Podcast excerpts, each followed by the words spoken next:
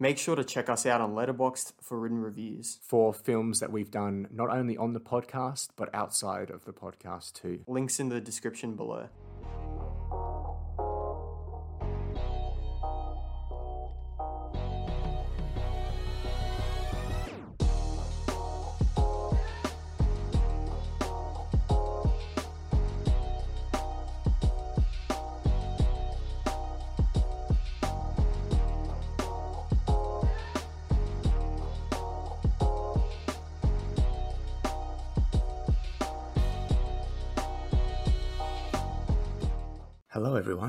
Welcome back to the Rewatch Podcast. My name is Samuel, And my name is Jed.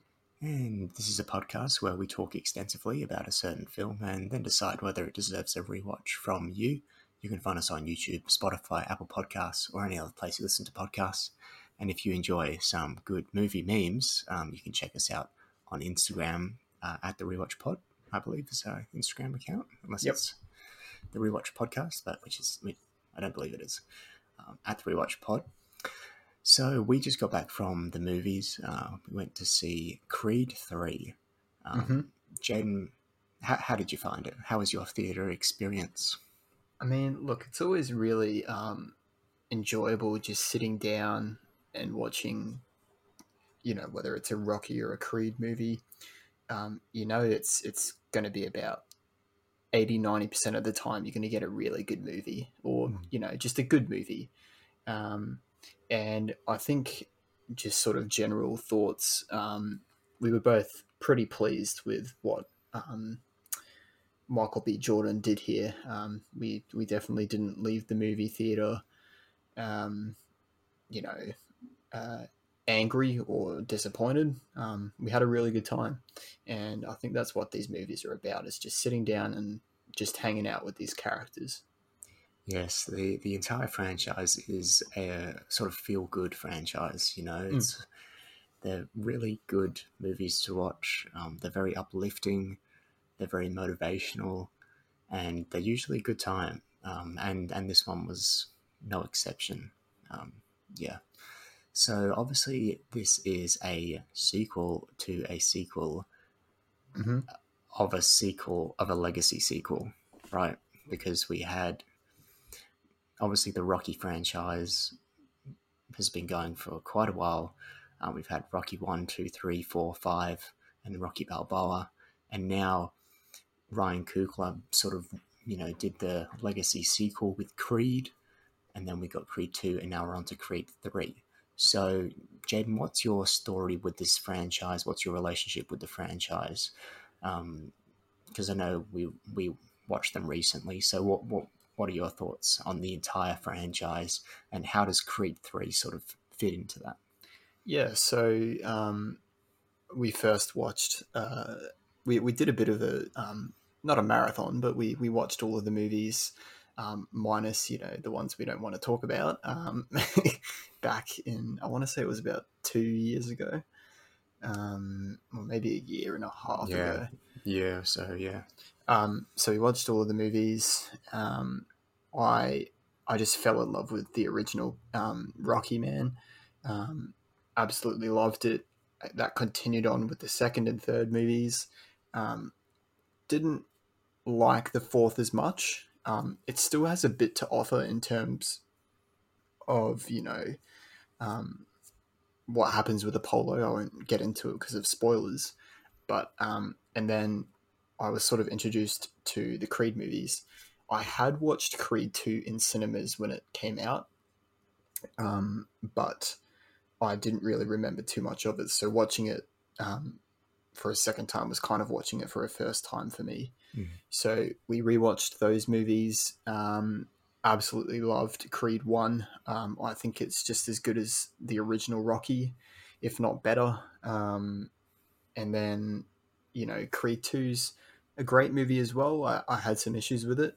Um, and then um, Creed 3's obviously just came out and I, I had a great time with it. Um, I feel like there's some things that could have been done better, which we'll get into. Um, but like I said before, it definitely didn't let me down.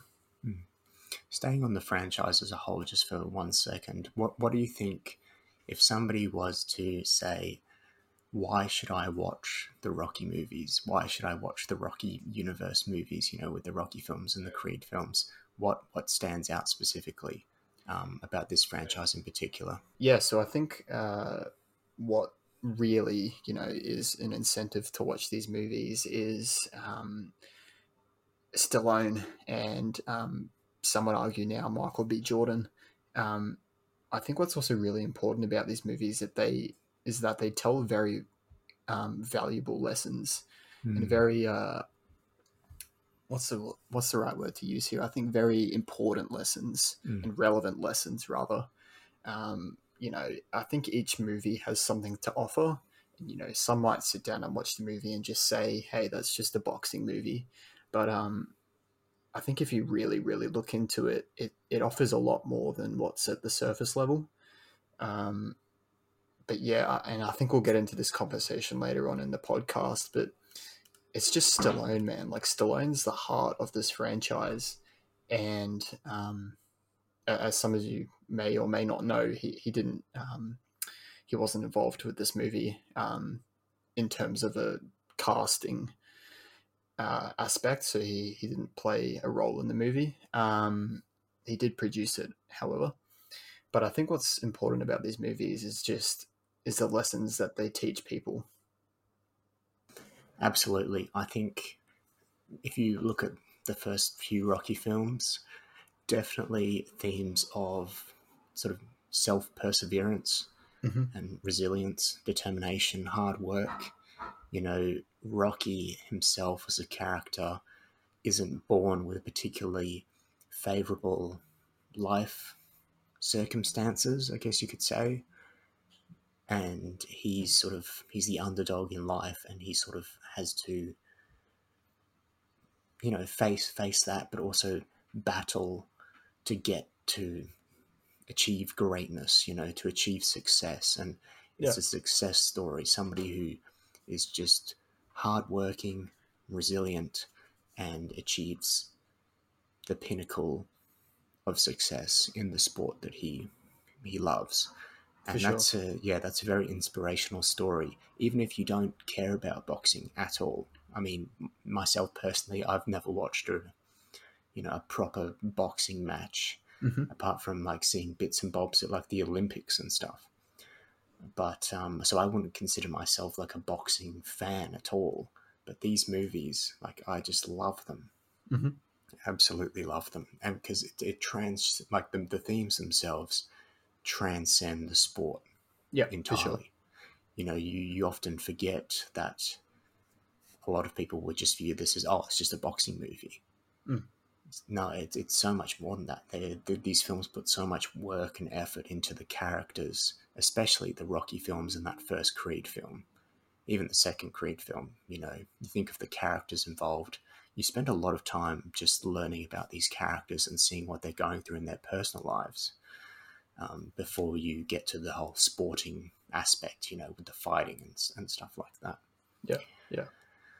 So yeah, so we've gone through the Rocky films. We're both fans of the franchise, and so now we've arrived at Creed Three. Which would it would it be a sequel that you say you were you were anticipating that you were asking for after seeing Creed Two?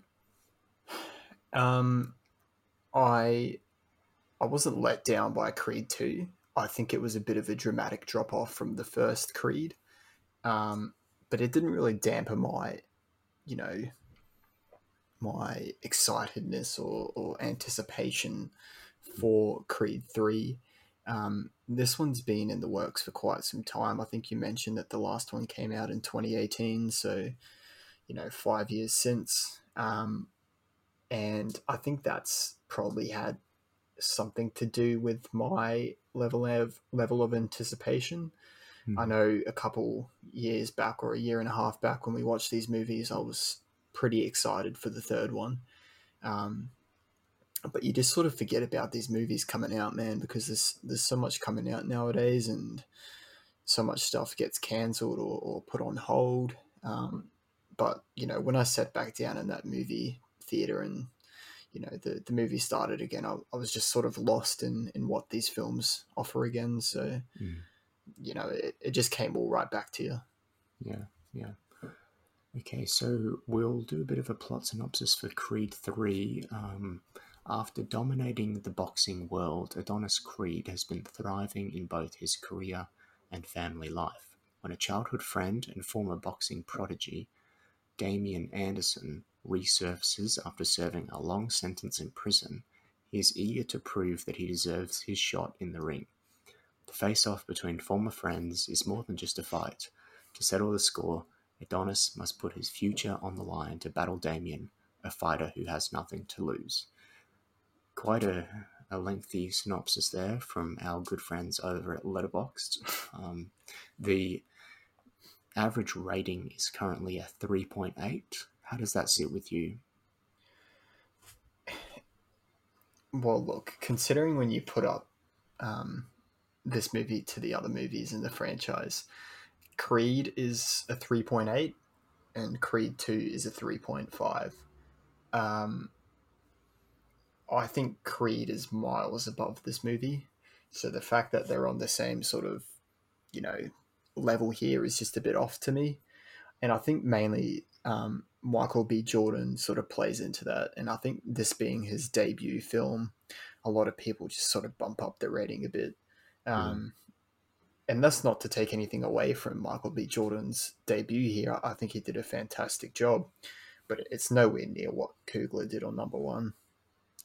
Yeah, I think there's also considerations to be had with regard to the timing of the release. Like the film has just come out, and usually what you see is that films debut with a pretty high rating, mm-hmm. and then it slowly sort of withers away with time. Um, so, you know, I wouldn't be surprised if this movie drops down to maybe a three point six ish. Yeah. But yeah. um, but yeah, it is interesting that it's debuted pretty pretty far above where Creed Two was in terms of the average rating. Mm-hmm. Um, but yeah, I guess only time will tell as to whether the average is above or below Creed Two. But um, yeah, the, the consensus is a bit mixed with this one. I will admit, um, a lot of people saying that it's it's very good. You know, a lot of four star reviews as per usual. Um, but then a lot of people are saying, you know, this may not be the worst movie in the franchise, in the Rocky franchise, but I but I wanted I wanted a bit more from it. So yeah. it's going to be interesting to talk about sort of the fine some of the finer details. Um, but yeah, obviously our expectations going into this film, we've we've had Creed two. I, I personally really like Creed two, and um, I know you don't hate it. You quite enjoy it as well, right? Yeah, yeah, yeah. So so we consider ourselves good fans of the franchise and particularly the last installment. So our expectations were that, you know, I guess it remained the same quality going forward. Um, but there is a big caveat that comes with this movie in particular, and that's the fact that Sylvester Stallone is not actually in the film. Mm. Um, what did you make of that? Just from a non-spoiler perspective, just what did you make of his non-appearance in the film, and how did it affect it for you? Yeah, look, um, I said this to you when, you know, when we were sitting in the theater and when we left the theater. Um, there's a huge Stallone um, shaped hole in the middle of this movie, man, and it's something that this movie really struggles to grapple with.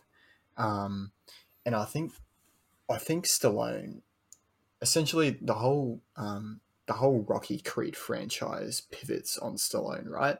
Mm. Like it's what the whole franchise is based on. And without that, it, it really just feels like any other boxing movie.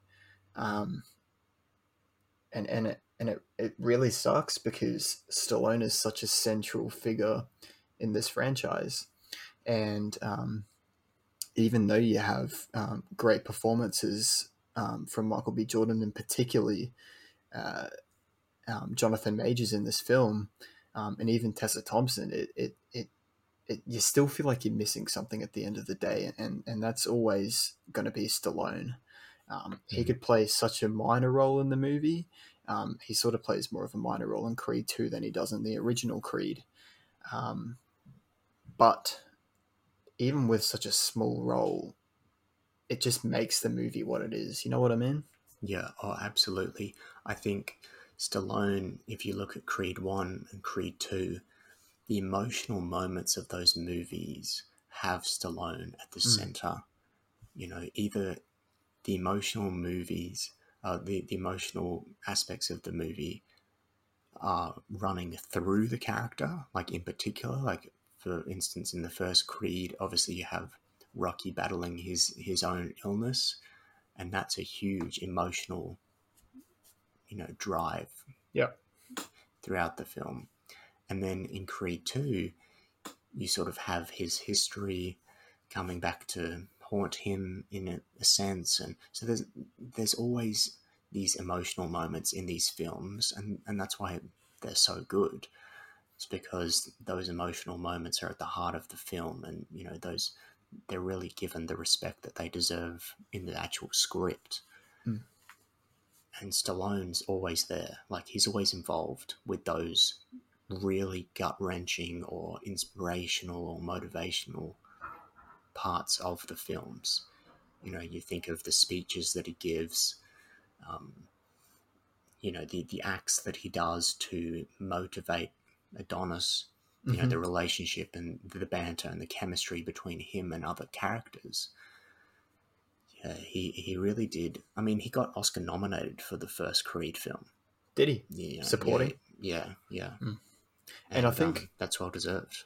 And I think the important part about you know having uh, you know um, Stallone or, or some other figure that appears from the earlier um, Rocky movies is that it, it it acts as sort of like a a gateway to connect these movies, Absolutely. um, and and you just recognize that there's such like rich history there and such you know.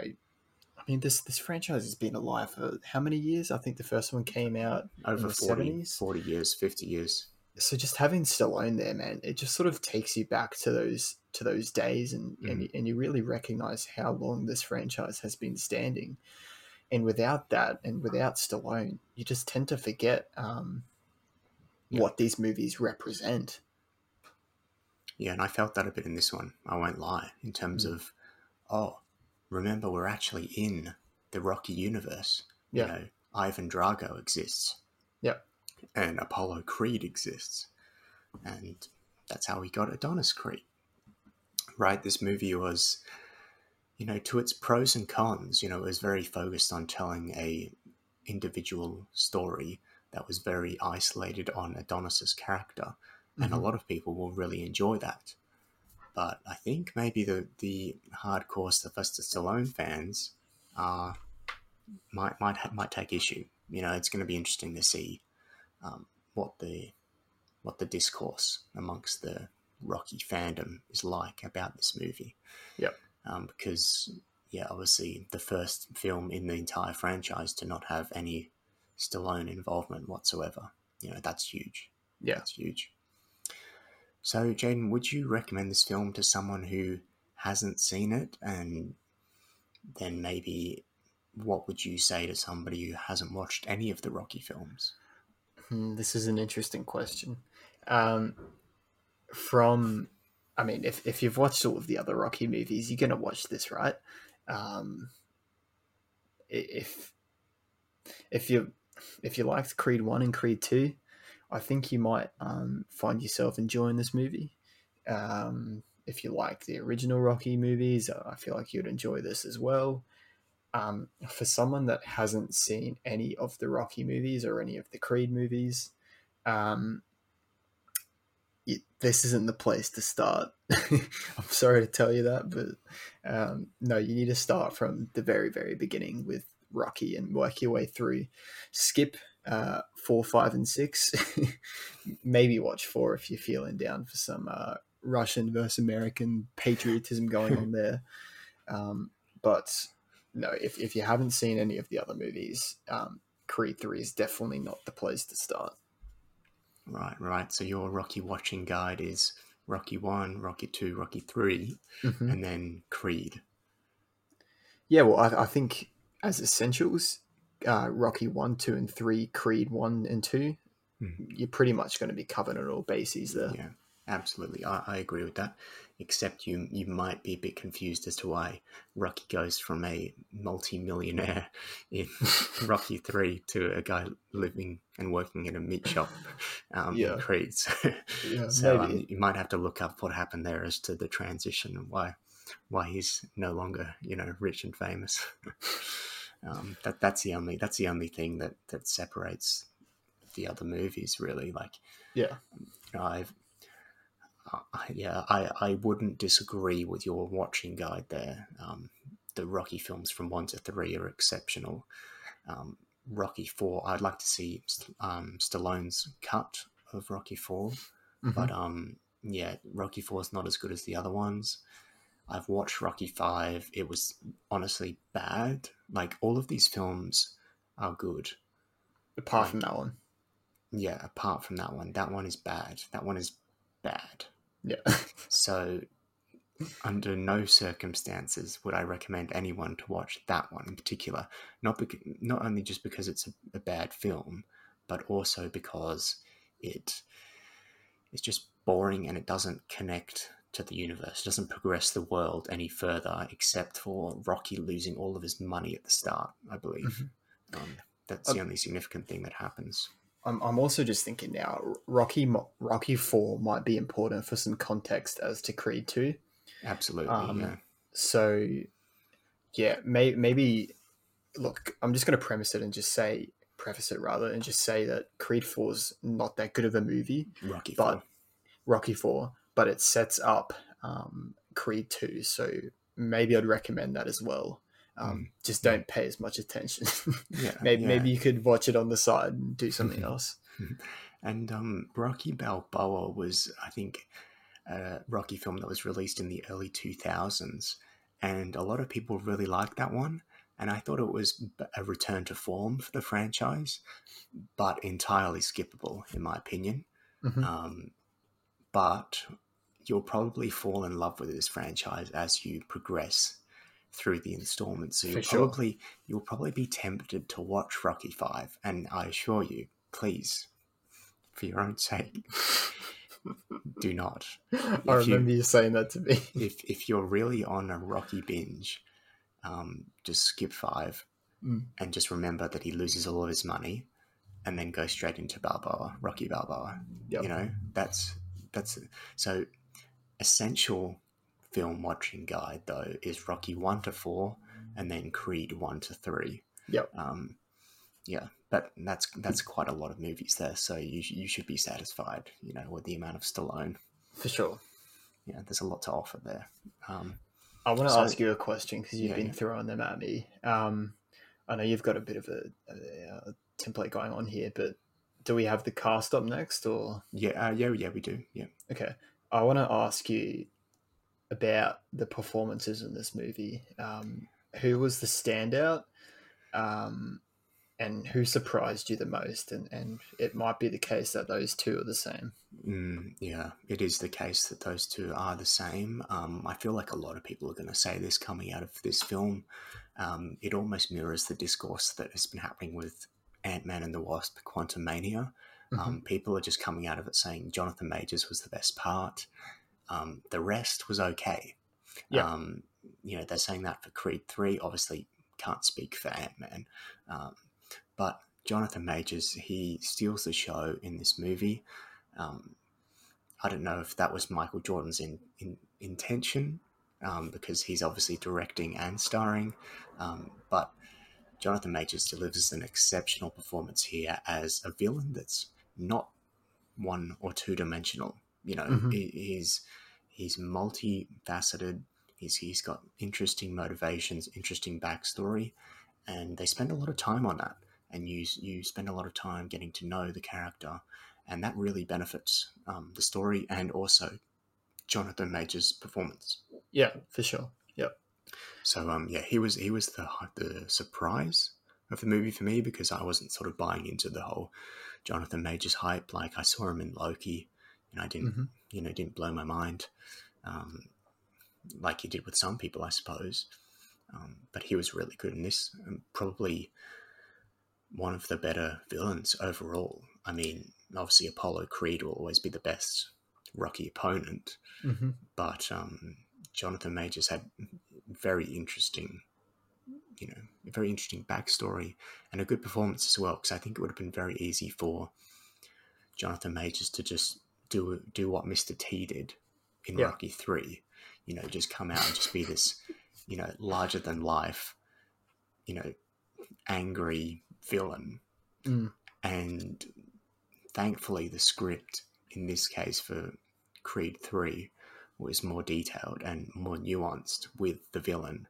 Mm. And Jonathan Majors was really able to access that with his performance. I felt like it wasn't just a, I'm an angry boxing man and I've been dealt tough cards in life, so now I want to win the title. Yeah. There, there was a really interesting story there, and there was some some delicate aspects to his character Mm, for sure. I felt Jonathan Majors portrayed really well. Yeah, yeah. No, li- likewise, I, I thought um, Jonathan Majors was definitely the standout in this. I mean, he just, like you said, steals the show, and it's such like a powerhouse of a performance. Um, he from scene to scene, man. Like the guy is just, he's such a beast, if that's like the right way to put it. Mm. Um, Good presence. very good presence, and and such like a mighty. Um, I don't know. There's just something about him that just carries power. Um, and ashamedly, I, I did watch Ant Man, Quantum, whatever. Um, and I came out of that movie just saying, like, Jonathan, man, jo- Jonathan Majors, man, he's just on the up rise. Like, he's just, he's just going. Nothing's stopping him. Um, we have to watch out for this guy because he is going to make some sound in the film industry. Um, yeah, I just hope he doesn't get stuck in the MCU for too long. Yeah, no, man, because we need him doing movies like this. This is, you know, his bread and butter, and this is what he deserves to be doing. You know, he doesn't deserve to be, you know, playing around with pawns in the MCU. Mm. Um, but yeah, such such a powerful performance from Jonathan Majors that just, yeah, it just carries presence, like you said. Yeah, and a real, real empathetic aspect to his character. I felt, particularly in the maybe the first half of the film, you really empathize with him, and he comes across as a really likable guy. And Yeah. obviously, he sort of turns the heel at, at one stage. Yeah. Um, but yeah, I, I really liked him in that element, and then I was able to hate him for a bit, and then you know he was kind of almost you know, there was a bit of a redeeming aspect going on towards the end, and I was on board with that too. So Yeah.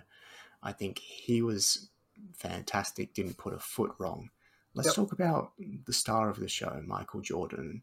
Um, let's talk about him as an actor first, and then we'll talk about his directing style because this is his debut film. Mhm. What did, what did you make of his performance in this film, contrasted with Creed Two and Creed One? Um, look, I obviously like I've, I've voiced my opinions about um, Creed one and two. I absolutely adore Creed, uh, the original Creed, um, and with Creed two, I, I- just remember feeling like um, Michael B. Jordan's performance was just it just wasn't really doing it for me. There was something about it that you know. Um, the Viktor, is it Viktor Drago? Mm, if I recall correctly. Yeah, Viktor Drago's arc in that second movie is there's something about it that's just really entertaining, and that goes with Jonathan Majors in this movie as well. And I, I think I feel similarly in in the two movies that Michael B. Jordan's performance just sort of takes a back seat, um, and whether that's intentional or not, intentional or not, to let these other um, actors shine, um, I guess we'll never really know. But yeah, Michael B. Jordan's performance it, it just wasn't as powerful as Jonathan Majors in this in this film. Hmm. Um, and it's sad to say because you know he's the main star of the movie, but at the same time, I also really enjoyed this the time that we shared with Jonathan Majors, and so I think it sort of balances out all right. Um, but yeah, I, I wasn't as impressed as I was with his performance in Creed One. I think that has a lot more depth to it. Yeah, absolutely. I completely agree. I think Creed 1, just had the writing for him, you know, in terms of the range of his character, the emotions, Mm. uh, just played more into to his personal story. Whereas in Creed Two, yeah, there's a lot of focus on the villain, and similarly with this film, there's a lot of focus on the villain. Um, I think in Creed Two, though, it was really good to see him because he gets absolutely demolished in the first part of that movie, and it's kind of like a road to recovery journey for him. Yeah. Um, not only physically but also emotionally, and I think Michael Jordan was able to, you know, give a great performance through that, and that's what made the climax, you know, the final final battle or final fight, um, really entertaining because you get to see his his journey and see him struggle, and then see him, you know, overcome that struggle. Um, but in this in this film, you you don't really get the sense that anything's on the line for Michael Jordan's for, for Adonis Creed. Mm. You know, there's no real threat to him. He's retired. He's living his life. He's doing well. He's very successful. And then, you know, an old friend of his shows up, and one thing leads to another, and he has to have a fight again. But there's no there's no tension as to whether he should fight or not, and the dangers of fighting this person in particular. Whereas you definitely feel that in the second, and that lends a bit to Michael Jordan's performance because everyone's around him is saying, "Are you stupid? Why? Why would you want to fight this Russian dude who's like three times bigger than you?" Yep. And then you have to put it on Michael Jordan to deliver the emotions, you know, whether it's you know the guilt or you know the past trauma, you know, all of those emotions that he has to show, or whether it's anger, you know, he has to he has to show that. Whereas in this film, I felt like he was he was very cool and very collected. Mhm. maybe you know that's where the character is now. He's at the twilight of his, his career. He's he's got things sorted. Um, but yeah, that's that's what I felt sort of missing from him in particular. Yeah, yeah, and I think the maybe, maybe it's the tension is that was missing here, and the uh, because because you kind of feel like the uh, the the final act comes, you know, too easy without really trying to spoil anything, um, and that, I think that's what made the original Creed so good is that he actually loses the final battle, Mm. and it's something that we've never really seen um, in any of the the Creed or Rocky movies. I think he actually wins. So in Rocky One, He loses and then he wins. yeah, he he loses in in the first movie. All he has to do is get through the Mhm.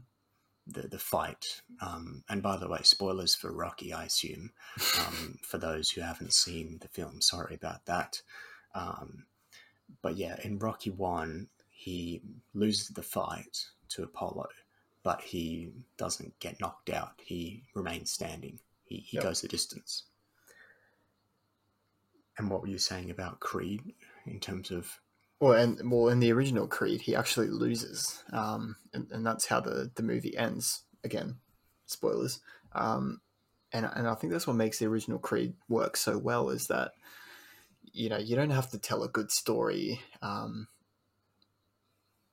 and and well, you don't have to have someone win to tell a good story. Is what I'm saying. Mhm. Um, I think it's more so the journey on how you arrive at that point that's the important part and I, and I feel like that's probably what this film was missing the most is is Michael B. Jordan's inner conflict um, and and the trials and tribulations that he faces along the way. It, it just sort of feels like it comes too easy, um, and that's probably my my major complaint with this movie, alongside obviously Stallone's, um, you know, not being in the movie. Yeah, yeah, his absence was was definitely felt.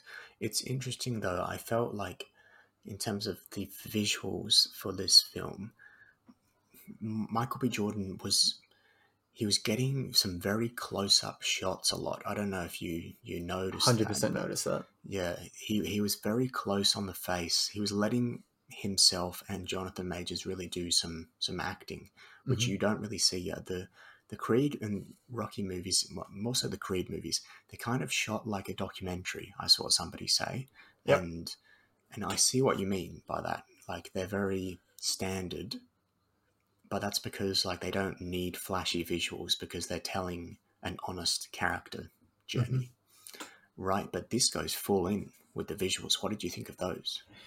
Um, I actually read a review prior to us, you know, um, clicking record on the podcast. Is that Michael B. Jordan sort of wanted to tap into um, anime a bit with this movie in terms of the visuals, um, and and and you definitely do see um, Michael B. Jordan's um, personal taste sort of um, envelop the visuals of this movie.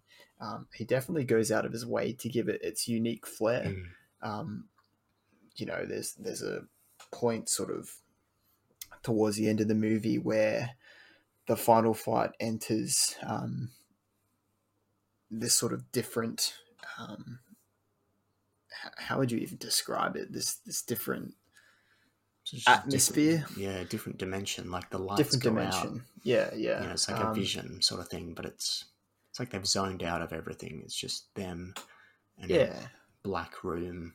And I could see what he was doing there. Personally, it, it, it wasn't really for me. I, I could kind of go without it, but um, like you said, there's um, there's some slow mo shots in there. Um, there's just some really interesting shots that he puts into this movie that is a brave um, Hmm. way to go about it, especially on his directorial debut. Uh, debut. Um, so I- definitely think you can't leave this movie saying that Michael B. Jordan played it safe because he definitely put his own flair on this film. Mm, exactly, and I, I really appreciate that. You know, every every frame of this film looks good. Yeah. You know, you you can't say that. You know, a particular scene looked cheap or looked rushed or looked like it hadn't been thought out proper like properly. You can really tell that that the detail went into this film, like, and it's very cinematic, very cinematic. Like Creed 1 and Creed 2, as I said, like they're very basic in terms of the shot composition. Like it's not anything special with the cameras because the characters are there at the center and the story are at the center. So as long as you get those right, and then you can do some cool like photography for the fights, but you can't do anything too fancy because you want to make it look real, right? You want to make it look like it's you're watching a proper boxing match. So where that's that's been changed for Creed 3 because Michael Jordan's come in and he wants to do these cinematic visuals. He wants to capture the shadows on the sidewalk instead of just cap- capturing the person walking. Yeah. Um, he wants to capture their shadow and you know what does what does that imply and he wants to get the, the, the close up on the eyes of the characters. He Mhm. wants to you know wants to do all those cinematic things, get the ultra slow motion shots, you know, get the the really aggressive punches, which I really enjoyed. Um, but yeah, it did feel like at times like maybe it was a bit too much flair. Mhm. You know, it was a bit odd. Like it was a bit like it was almost taking me out of a bit, out, out of the film a bit because I was going, hmm, that's an interesting choice by director Michael B. Jordan there. And Yeah. suddenly, sudden, suddenly, I'm not in the mind of Adonis Creed. I'm thinking about, you know, the real actor, director, Yeah. Michael Yeah. B. Jordan. Um, yeah, so that's just something that I guess film nerds have to deal with. And I think um, my favorite thing about the the original Rocky movie is is that it sort of feels like you're watching a stage play in a way where you have all these empty sets and you Mhm. you have these really zoomed out shots where you, where Rocky's just walking on the street just bouncing his ball. And, and something about it it just feels so like Just melancholic but it, it it's so happy at the same time. And like you said it, it's just a hangout movie. It's just a feel good movie. Um and and it, it's not a bad thing but the the creed movies have sort of they've sort of um transitioned into this new age of cinema where, where you have to keep up with the, the trends and the, and the uh, the new shots and, and stuff like that and and it's a smart move because I, I feel like a movie like Rocky wouldn't survive nowadays. It definitely wouldn't do well at the box office. So um, unfortunately, these decisions have to be made. But um, I think it was brave of Michael B. Jordan what he did here. He put his own spin on it. Mm, yeah, he he certainly did that. So I and one hundred percent, I would much rather go to see a director who puts all of their creative energy into a film and takes a bit of a risk Mm-hmm. than somebody who just replicates what came before or And tries their best. safe. Yeah, yeah. Yep. So credit to him. Credit to him. And um, yeah, I'll certainly be checking out what he does next. I hope that he does something that's not a Creed movie. It looks like it's going to be Creed 4. Yeah, yeah. But but I hope that he does eventually go off and do some other projects and sort of see what else he can do. And I hope he, I hope he doesn't go into like a Superman thing. No, no, no. I, I want him to. I want him to do something creative. You know. Yeah. So yeah, um, what did you think of the sound and and you know the score of this movie? Because we're big fans of Ludwig Göransson's score for Creed One and Creed Two. So he's not in this. He, he didn't compose this film. Um, but but what did you think of the music nonetheless? Let me just pull this up, right? So I was I was looking on Letterboxd and I was looking at who scored this movie. Hmm. Hear this, right? So the guy who scored this movie, his name is Joseph Shirley. His um his lineup of movies that he's done include Jackass Forever, a movie called Bad Trip, which came out last year, um, Jackass 4.5, obviously Creed 3, uh, Trolls Holiday in Harmony, Okay. The Open concerns. House, which looks like a, a horror movie that did not do well at all, and The Book of Boba Fett. Oh, Um, so I almost just choked on my water. how they chose this guy to score this movie is just completely beyond me. Uh, Um, I mean, thanks. how do you how do you look at this guy's like um catalog of of Yeah. movies that he's done and be like, yes, that's the guy that's going to do Yeah. Creed three. That resume should have gone in the bin. I mean, I mean that's outrageous, isn't it? Um, and when you compare it to someone like Ludwig Göransson, who obviously did uh, the the first Creed, um, did he do Creed two or was that? Yeah, he certainly. I don't know whether he scored the whole thing, but he certainly did tracks for it. Yeah, but but you always have like multiple artists who contribute to these to these songs. Um, I just felt like there was just a lack of um, rockyification in these movies, if if that's any way to put it. You know, Yeah, yeah. um, obviously Bill Conti scored the original. Um, I want to say like the original four films, maybe. Um, and there's just something about that "Gonna Fly Now" that just hits every time Mm. and Mm. Ludwig Göransson nailed that um, that sound yeah, in, in he, the originals. He, he did compose the second one. Yep. So um, yeah, Ludwig Göransson really came into that sound with Creed one and two, and I just felt like that was completely missing in Creed three. Um, there are hints of it, but nowhere near as much as it should be. Mm. Mm. Mm. Yeah, I, um, I, I, yeah, I did. I did like a few like tunes, but they the tunes were kind of like just beats, you know. Yeah. Um, interestingly, the person that did the cinematography for this film Oh God, no. also did the cinematography for Creed Two. oh, okay. So, so okay, that makes sense. Um, also did the cinematography for Thor: The Dark World Wait, what? and Chef, the What? Jon Favreau movie, and hear this, Uh. also the movie The Darkest Minds from 2018, which, in my opinion, Where do I know that movie from? in, in, in my opinion, might be the single worst movie I have ever seen in What is my that movie entire about? life. It's the t- teenager superpower dystopian. Is that the like X Men one? Yeah, well, Oh no! I think I think that that would be a bit offensive to the X Men. but it's the one about like the mutants, right? Yes, yes, yes. Oh, and Jesus. yeah, it's not good. And um, here's here's a fun fact for you. They're also doing the cinematography for upcoming MCU film Captain America: New Oh, World no. Order. So you can look forward to that one whenever it comes out, 2024 supposedly. But you know, if you believe that movie is coming out next year, I have news for you. It's not. it's there's absolutely no way. Um, unless mean- it comes out late, late next year, but it won't. How do these people get these gigs, man? Like, it's just completely outrageous. Yeah, and it's it's weird because the cinematography in this is like very deliberate, but I I'm not necessarily going to credit this cinematographer for it Mm. because they also did the cinematography for Creed Two, and I can't think of uh, two two films from the same franchise that have such different cinematography. Yep. No, you raise So- a very, very good point. So there. so it's obviously a change in direction, Mm. um, which I imagine comes from the director.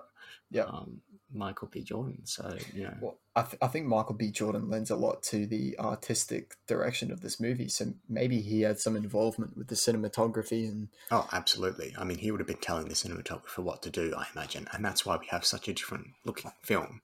Yeah.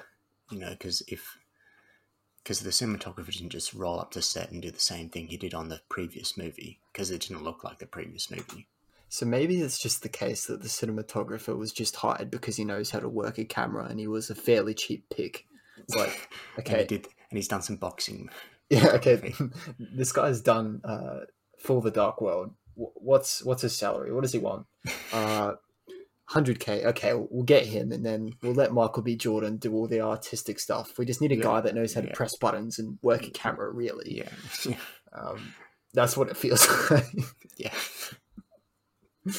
just a name, just a name to stick on the credits. Look, I'm, I'm going to throw this out here before we proceed with anything else. Um, should we maybe move on to spoilers? Sure, sure. Okay, so here's a spoiler warning. If you haven't seen Creed 3, um, continue at your own risk. So we're going to start talking about major plot details. Hmm. Um, but firstly, what we're going to do is I just wanted to start off with the budget of this movie. Um, Right. and we can have a bit of a chat Oh, this will be interesting. Okay, how much was this? So I want you to take a, a guess first Okay, as to how much this okay. was. Okay, well, so every movie nowadays that comes out from Marvel is two hundred million dollars, Mhm. right?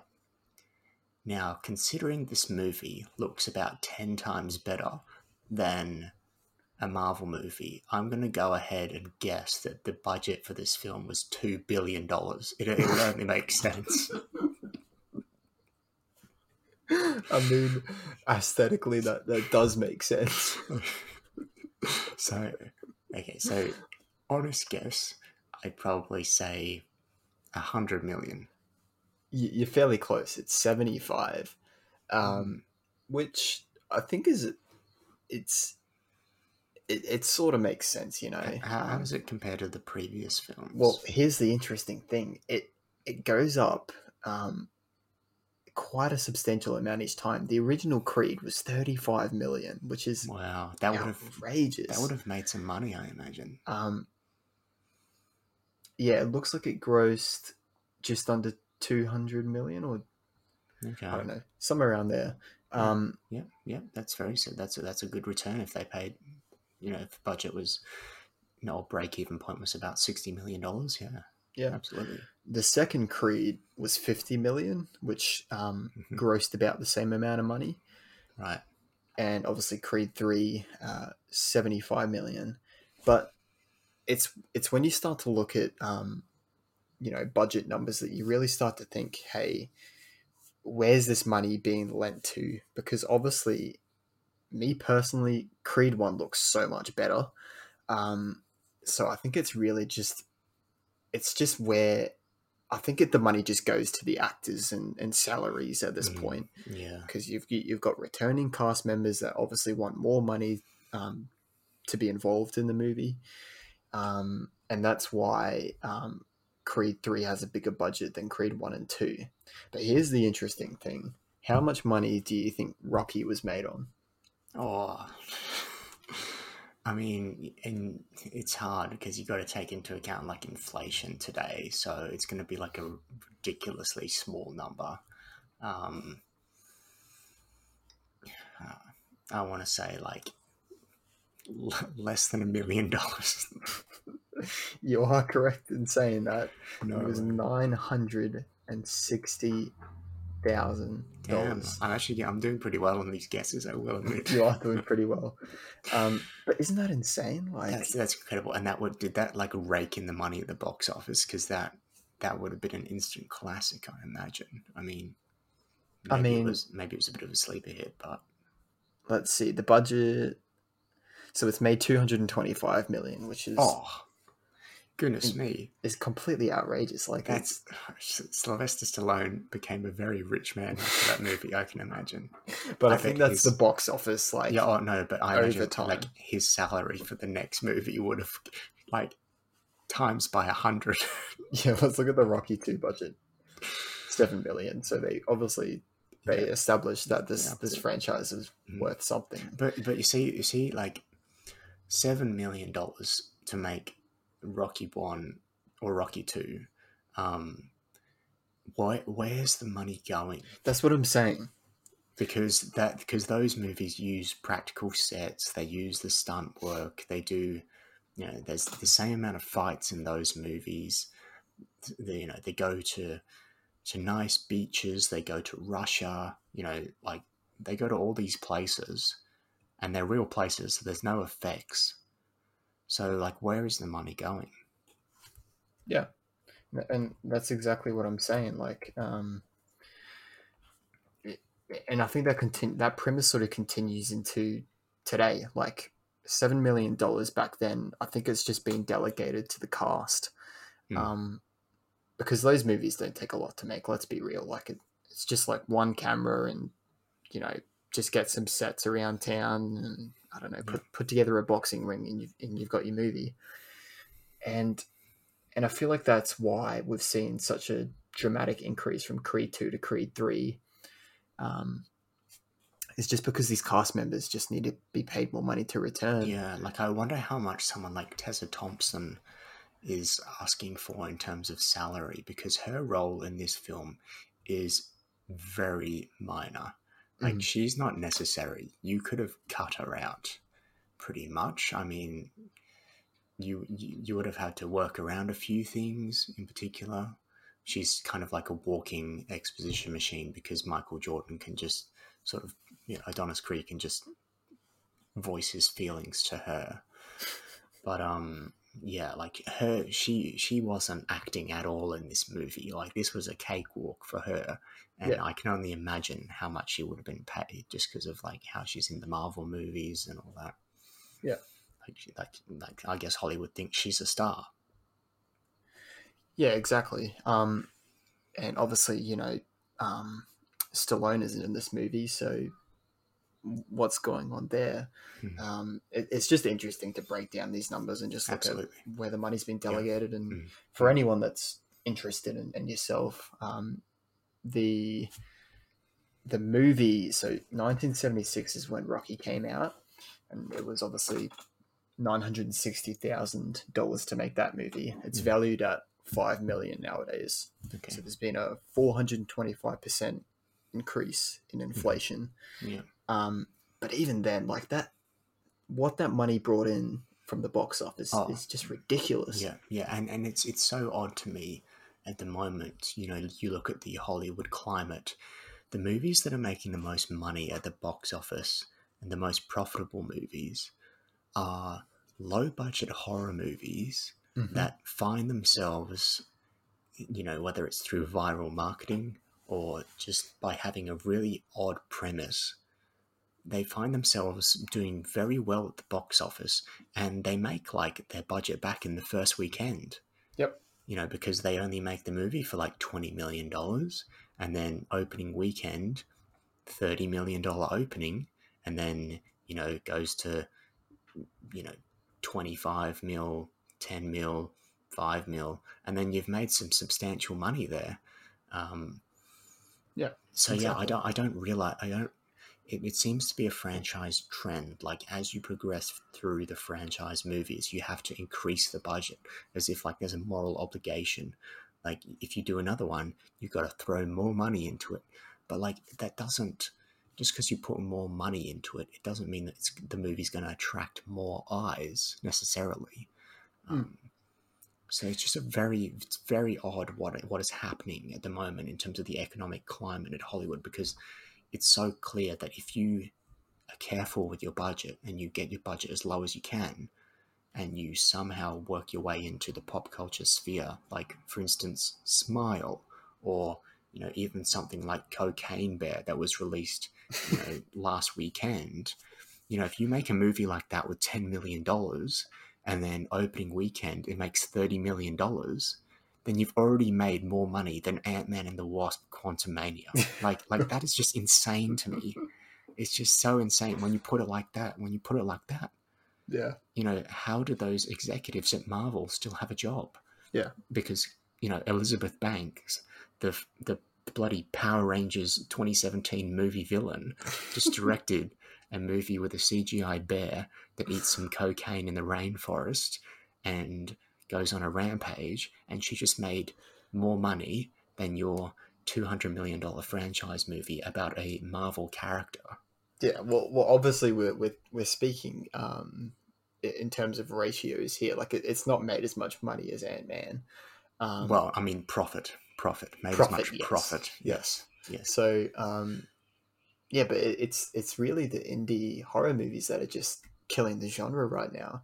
And Yeah. and if you look at the box office, it's it's it's also movies that are a, a return to old school um, cinema that are doing really well. I mean, you've got Avatar, and you've got um, Top Gun, which just absolutely slayed the box office last year. And and that didn't have a budget of two hundred million dollars. Actually, I don't believe it was a hundred and something. I think, but but but but it didn't. You know, it wasn't a two hundred million dollar movie. Like they made it. They made a movie about real fighter jets with real fighter jets, and and it costs less than Paul Rudd in front of a green screen for two hours. Yeah, like I mean, that is just, just- it's insane to me Yeah. insane um, but yeah anyway my, my point my point is this movie i think it's slated for around like a 38 million dollar opening um, which is like similar to ant-man and um, and honestly i think that that if you had like increasing the budget was like a big mistake because the, I don't think this will do as well as the other Creed films. I Yep. think it's actually going to do worse. So now you increase the budget. So now you jeopardize, you know, the franchise. dying and, and not getting another installment and maybe that's what we need but um yeah look it's it's it's a shame that um, budgets come into play when determining um, whether we'll see another movie in the future um, when it comes to the MCU maybe that's a positive but um, yeah so to, what what what did you like about Creed Three? Let's try turn the conversation um, back back- around Yeah, yeah. Um, what stood out to you as the main positives that you took away from this from this film? yeah, so we've already spoken about Jonathan Majors just being the, the star of this movie. Um, his performance was just magnificent. Uh, people definitely have to watch out for him. Um, it- it's really hard to pinpoint anything else that I really enjoyed about this movie. I- think it was just a really decent movie.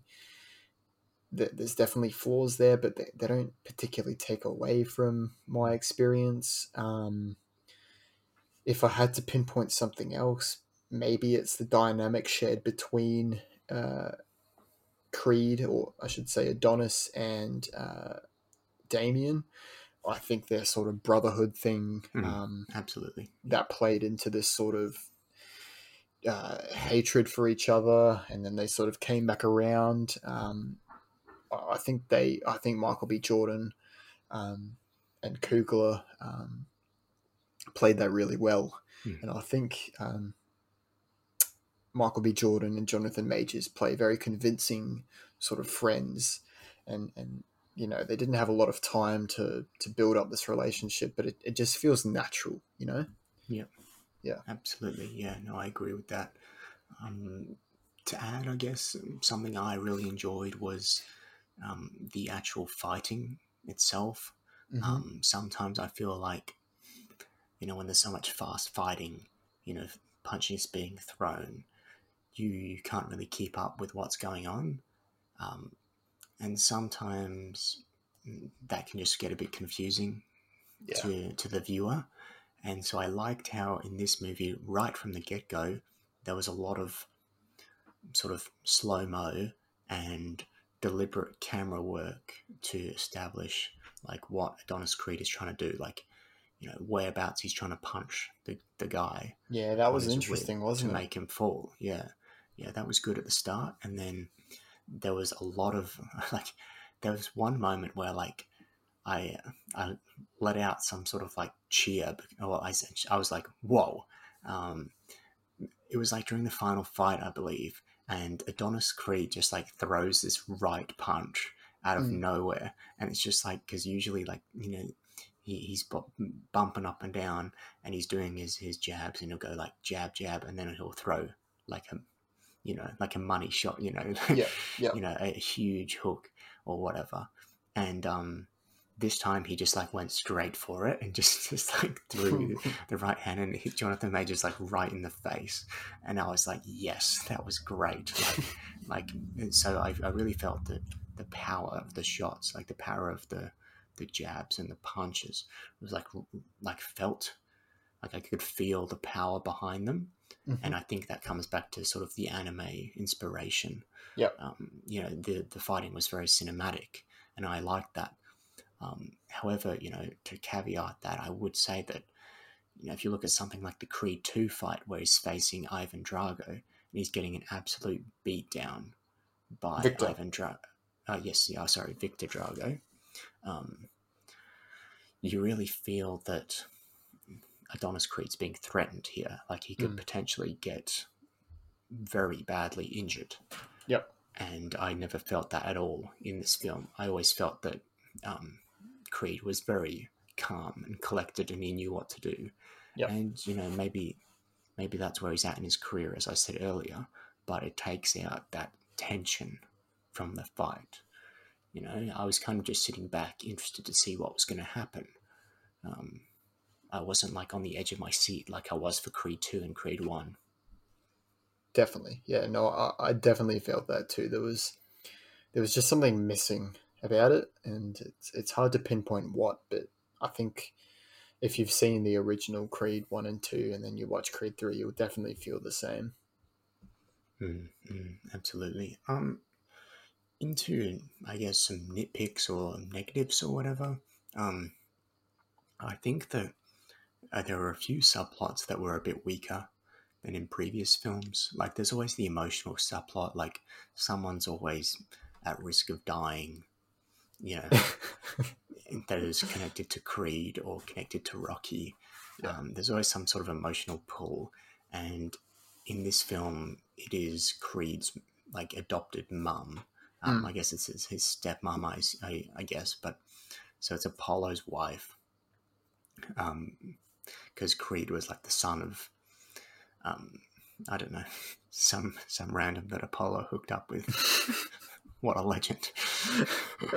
and um, so so so she she has a stroke, and as soon as I heard that she had a stroke, I'm like, okay, yeah, she's this gonna cock it. this this chick's not gonna make it through the movie. She's gonna die before the final fight, and of course, that's exactly what happens. Yeah, And so it's kind of a shame that you can kind of spot like the formula yeah, with these films now, but you know, we're up to like the eighth film in the franchise, so you know, it's And I- and I- I think that's another nitpick about these films is that there's just a level of predictability, right? Like, Mhm. um, there were several events that happened throughout this film. Um, there was another point in the film where um, this, I guess you can call him some sort of a goon.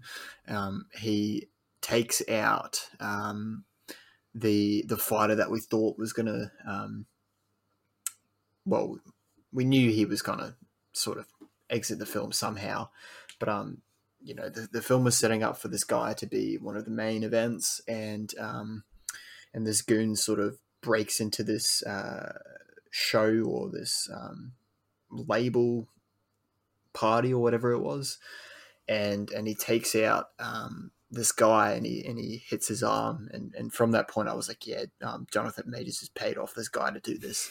I mean, it's it's just clearly obvious, like. Otherwise, what else is this guy there for? Like, he's not just hitting this random dude for no reason. um, Yeah, in And- arm. yeah, and I think that's an issue with these movies is that there's a there's a level of predictability, and I think that's what hit me so hard about Creed One is that I didn't expect him to lose at all. I mean, it's it's it's the first film in the franchise, um, and it's a bold move that they did for him to lose, and and that's what I love about Creed One so much. Um, I could go on about that movie all day, but um, I think another nitpick about these films is that um, they're just running out of content. And I told you this um, on the way home from the theater. Um, there's only so much that these movies can do now. It feels like they've sort of expended all of their cards. Mm. Um, and what they're going to do in Creed 4 if that movie ends up getting made, anyone's guess. Like, I mean, I think your guess was that um, Jonathan Majors and uh, Michael B. Jordan are going to team up and have a bit of a Apollo Rocky moment, which I'm all down for. Um, but are they just going to get another random villain? I mean, Yeah, like you can only fight one person at a time. Like there's Yeah. no two v two boxing match. yeah, exactly. as as entertaining as that would be. Um, yeah, so I, I don't know where it goes from here. Um, another thing that I thought wasn't as interesting as uh, uh, I don't know, as I guess some subplots in the previous films are, is that we have Adonis's daughter now, Mhm. um, who's clearly being like prepped to be like a fighter when she gets older Yep. and but um the for some reason the plot line just didn't work for me like i didn't i didn't feel it as much as i think michael b jordan wanted me to feel it um you think like the final scene of this movie is them sort of having like this family moment in the boxing ring and i just felt nothing during that Mhm. Yep. during that thing and and usually at the end of these movies like you think of the end of rocky 1 the end of rocky 2 rocky 3 um, the end of Creed, the end of Creed 2, like you're feeling such huge emotions, um, you know, at the end of these fights, at the end of the film. And I just didn't feel that here, unfortunately. Um, yeah. Yeah. Um, and and that's that's maybe another issue with these these movies is that um, Stallone plays such a significant part in terms of the emotional aspect of these films, um, and his absence it- it just really damages that um, aspect of these films.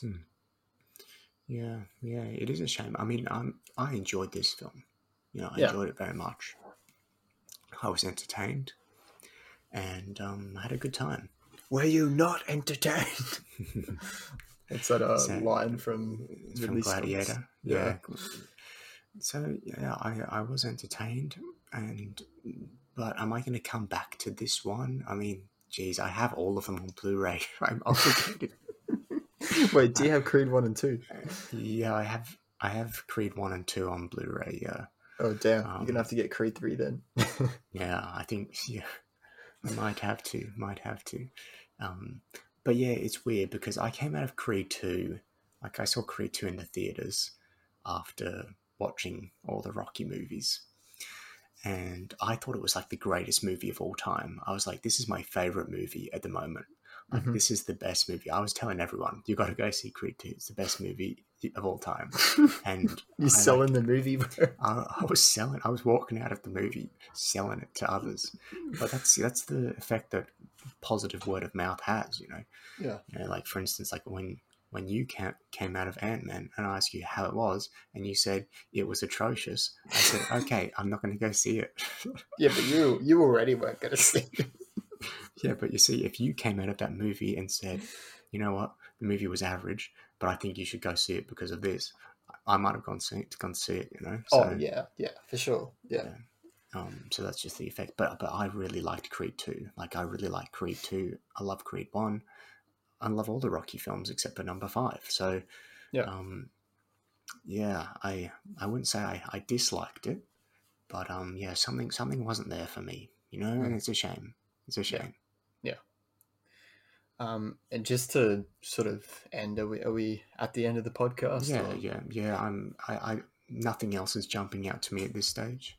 yeah. So it, it sounds like um, the sequel obviously Creed Four has been confirmed. Um, apparently, Michael Are B. Jordan. sure? Are we sure about that? One hundred percent. Apparently, Michael B. Jordan was approached at IGN um, Fan Fest, whatever that is, Mm. um, and he said that Creed Four is for sure, and that he just wants to expand the Creed verse within reason. Um, he said definitely expect other things around Creed for sure. Oh, So oh, really? Like we're gonna get like spin-offs and stuff, and Disney Plus shows, and I don't think that's what he means, but um, well, is this, yeah, did he say expand the Creed?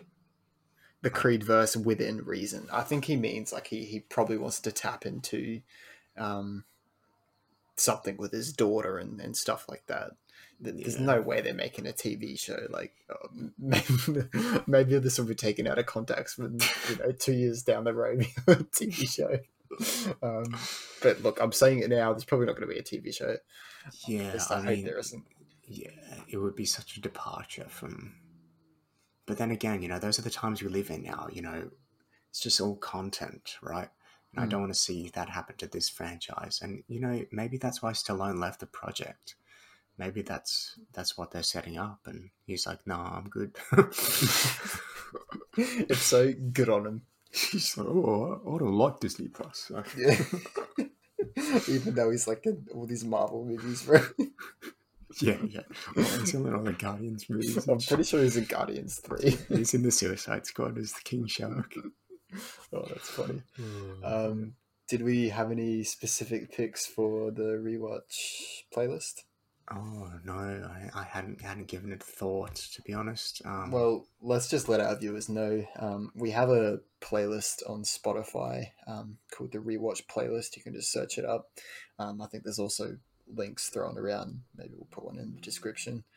Um, that playlist is essentially um, a minimum of one, maximum of two songs from the film that we enjoyed and we thought were the best. Um, and that goes from uh, season one, episode one, all the way up to whatever we're on now, season three, episode eight, or whatever. Um, so there's a good mix of songs in there that we uh, think you'd enjoy if you took Hmm. um, time to have a listen. oh yeah, oh the playlist is great. Like, Yeah. like the, some of the movies we've we've gone through. I mean, there's a there's quite a good range of movie movie music there. Yeah, I mean, So- you've got like Toy Story all the way through to Like Joker. or the Night House. Like, Yeah. it's, it, it's such a wide variety. Mm, yes, expand your music palette with the rewatch playlist. um, Maybe that should be yeah, a preface. in, in in terms of songs going into it, um, any any standouts for you in particular? I mean, I know you mentioned that you quite liked the uh, the first song, which was a Mm, sort of just like a, I don't know, hood beat. Um, yeah, I don't get cancelled for saying that. um, uh, yeah, I heard, heard a few n words in, in the song. yeah, you won't find us rapping it. Um, but yeah, just ask maybe- Kanye. yeah. Uh, we uh, we do not support Kanye. Uh, we might listen to his music. um, Yes, I also like the TV show House of Cards, but that does not mean that I enjoy child m- molestering. okay, we- we- we're like on our final cards here, man. Like we're. we're uh, we've said so much outrageous stuff over the years. How we're cancelled, how we haven't been cancelled is beyond me. Um, but yeah, take a listen if you if you think you'd enjoy that sort of stuff. Um, links in the description. Yeah, so so I guess we might might chuck in that song. I'll definitely have a listen to the playlist because I do like the Creed music. Yeah. Um, so I'll listen to some of the tracks again. Um, yeah. By the time this comes out, we'll we'll probably have two picks, um, at minimum at least one pick that we'll put on there. for sure, for sure. Yeah. Um, I- guess we proceed to final final ranking then, or unless you have any final thoughts. Uh, now we can get a final. Yeah, ranking. what, what are you thinking in terms of a tier tier score for this one? Movie movie rankings become a bit redundant nowadays, don't they? Um, Well, I mean, it, it's tough for us because we haven't we haven't spoken about the previous Rocky movies on the podcast, so we haven't done a tier score for those, right? Yeah, yeah. So Would- like would- as an, an A, a A B C score. Yeah, just to give if if this is your first time listening to the podcast, just to give the viewers some sort of background as to what we do. Um, so our ranking goes from A to F, um, with plus and minus variations from A to D. Uh, so, um, just for some context, I gave the original Rocky and the original Creed A's, um, and Creed Two a B, I think. Um, and I think you'd probably agree um, on Creed and um, Rocky, or or maybe Mm. you'd be an A plus. You'd be hovering around there somewhere. I'm I'm assuming. Oh yeah, I mean Rocky one, Rocky two, A plus, absolutely. Yep. Rocky three, I'd probably go A minus. Mhm. Um, Rocky four, maybe like a C minus, Yep. um, or maybe a C. Um, Rocky five, I'd go F. Rocky Balboa, I'd probably go like a B, maybe even a B plus. Damn, maybe I need to watch Rocky Balboa, Um, man. Yeah, it's it's not bad. It's it's quite good. Um, Sylvester Stallone gives a good performance in that one, Mm. and you can he really puts his heart and soul into that one. Because it was kind of like he wanted to do a proper finale to the franchise. Yep. Um, he didn't want to end it on Rocky Five. Um, so and then Creed, I would go A plus. The first one, A plus, easy. Creed Yep. two, I'd maybe go like A minus, B plus sort Mhm. of range. Yeah, for this one, I'm thinking maybe B minus or a C plus, like in between there. I'm kind of struggling. Yep. Um, I'll go C plus for now, just be like on the reserve Hmm. side of things. Um, so it probably equates to maybe like a three star. That's a three star. Yeah, Yeah. you know, somewhere around there. You know, Yeah, that, that's interesting. I, I would have thought you'd go a bit higher than that. Um, yeah. I mean, maybe I put it above Rocky Four. I, I've already lost track of the ratings that I just gave. I mean, there's so many movies, isn't there? I Um, mean, let's it's- just hope it's- that this. it- look, You go. look, let's be clear. I enjoyed this film, and it is Mm. not the worst in the franchise. And I appreciate that that, that this film, it it kind of only ignores the fact that it's a Rocky movie, Mm. franchise film. Like it only ignores that. It doesn't Yeah. disrespect it. And For sure. And that's important to state. Yes, Yeah. absolutely. And because a lot of films nowadays are offensively bad Yeah. because they're bad films, but then they also disrespect the previous film or disrespect the lore or the source material in some way. This film does not do that. It only just tries to be independent and do a Mhm. new thing. But in doing so, it loses the charm and vibe of the franchise films. So that's their fault. But I'm at least I'm glad that they gave me something new and Mm. not something new and disrespectful. Yeah, So, no, and that, that's that's that's very important to say. Um, yeah, I think I'm. Go ahead. I was just gonna say, like nowadays, like most movies that come out are like a D. So like just just getting above like a, a pass grade in That's this good. in this in this Hollywood economy, like getting above a pass is pretty incredible. Yeah, yeah, no, for sure. Um, and and I think what's important to state here is that these movies continue to churn out good installments, right? Mm. Like, um, how many movies have there been? There's eight. Eight. Uh, This might be the ninth, actually. Actually, yeah, ninth. Yeah, Um, and what we've really only had like one that's that's the amount of Star Wars films that we've had. miss.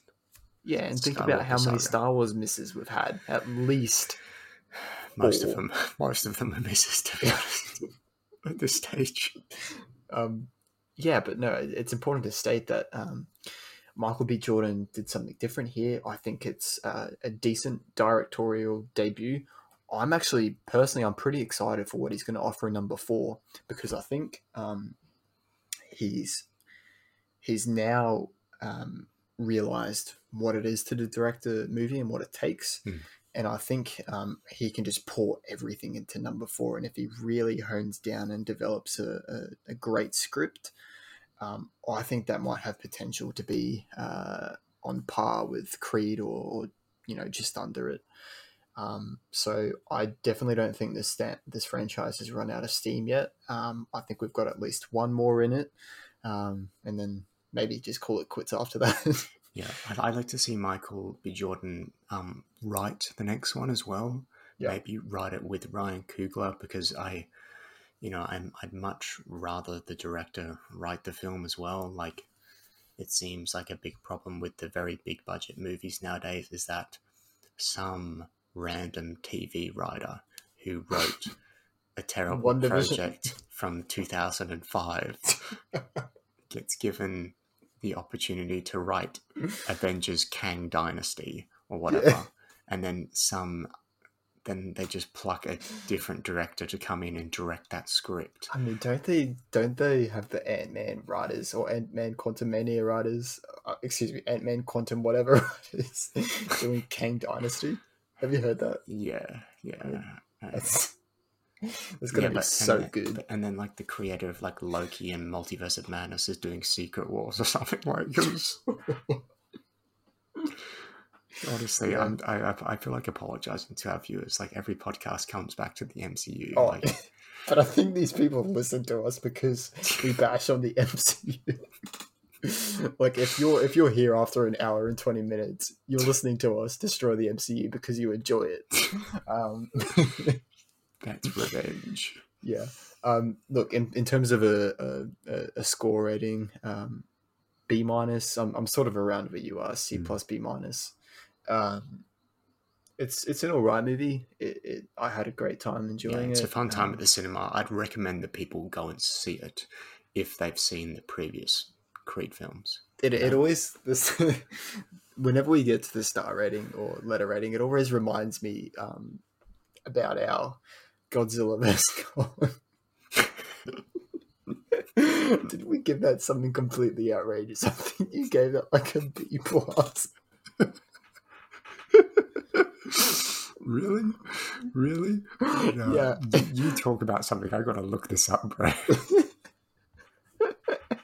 yeah i mean just as a final wrap up was um, searches what he uh gave uh godzilla vs kong Surely not. Surely I didn't do Um, this. It's like it's like this is like the hangover, you know, when you wake up and you're like, oh, what have I, what have I done? I think it's on our. I think it's on our Instagram. Um, but look, I think this movie, uh, Michael B. just, Jordan. I'm just scrolling through all the chamber gun memes.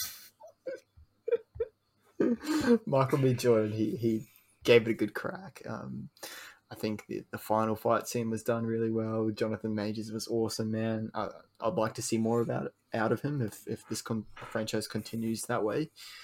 Um, have you found it yet? I'm still scrolling. How many posts have we done? okay, okay. So, well, while we're on the topic of embarrassing past reviews, let's remind you that you gave Black Widow a C minus. Oh my! And by the way, that's the same ranking that you gave The Amazing Spider-Man 2. So you can, Yeah, that's valid though.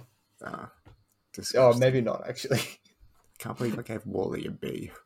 Anyway, um, That's outrageous. Yeah, I gave Army of the Dead a B. Uh, we're just like slowly lo- losing viewers. Like they're just all tuning out now. Oh, I, now my Instagram's not loading, so it's. You're gonna have to make me get it up. I'll be able to find it. This is so funny. At least I gave the Lego Movie an A plus. I don't regret that one. Oh, that's incredible movie. If anyone hasn't seen the Lego movie, you watch so I gave Black Widow a D. Okay, no, we both gave Godzilla vs Kong a C plus. Okay, so okay. Maybe I'm uh, so that's not as bad as we thought. That's not as bad as we thought. uh Um, I can Yeah. live with that. things could be worse. Things could be. But I know Oh, you went out of that Yeah. movie Oh, saying that was like an A. okay, okay. Here's something. Here's something for you. So I gave Pirates of the Caribbean, The Curse of the Black Pearl, a B. And I gave You gave what? I gave Soul, the Pixar movie, a B plus. No, no, you didn't, bro. Yes, I did. No, you didn't. Yes, I did. But you can't hold it against me because it was like our fourth episode or something. So That is Actually, no, it wasn't. We did a few episodes before. Yeah, that. no, you can't get away with that. That is that is a Oh my horrendous gosh, I gave, I gave, I gave a no a B. Oh. you gave Pirates of the Caribbean the same as Enola Holmes. Are you a crack, bro? What? and the devil. No, no, you didn't. Maybe we need to go back and amend these uh ratings because some of these takes are just completely like did Just give that a B? I I gave Tron Legacy a B minus. that movie is terrible. I think we've got a new Tron movie coming out, don't we? yeah, we forgot that movie coming out like the past ten years. But that movie's never coming out. Radio should we uh, wrap up? Yeah, we might as well before we embarrass ourselves any further with these rewatch ratings, bro. um, yeah, that's I. Oh, I gave you gave Solo a B. I stand by that. Actually, no, I don't. it's a pretty bad movie. I'm gonna clip this excerpt from the podcast and put it on Instagram because it's too, it's too funny. It's too funny. Oh goodness me. Anyway, make sure you subscribe to us on Instagram at the Rewatch Pod because we've been posting some dank memes and they are very funny. Yeah. Um, as far as I'm concerned, anyway. So, um, check us out on Instagram. There's some good stuff on there. Yep. All Bye for now. yeah, well, let's leave it there for today. We'll see you next time. See ya. Hope you enjoyed that. Bye bye.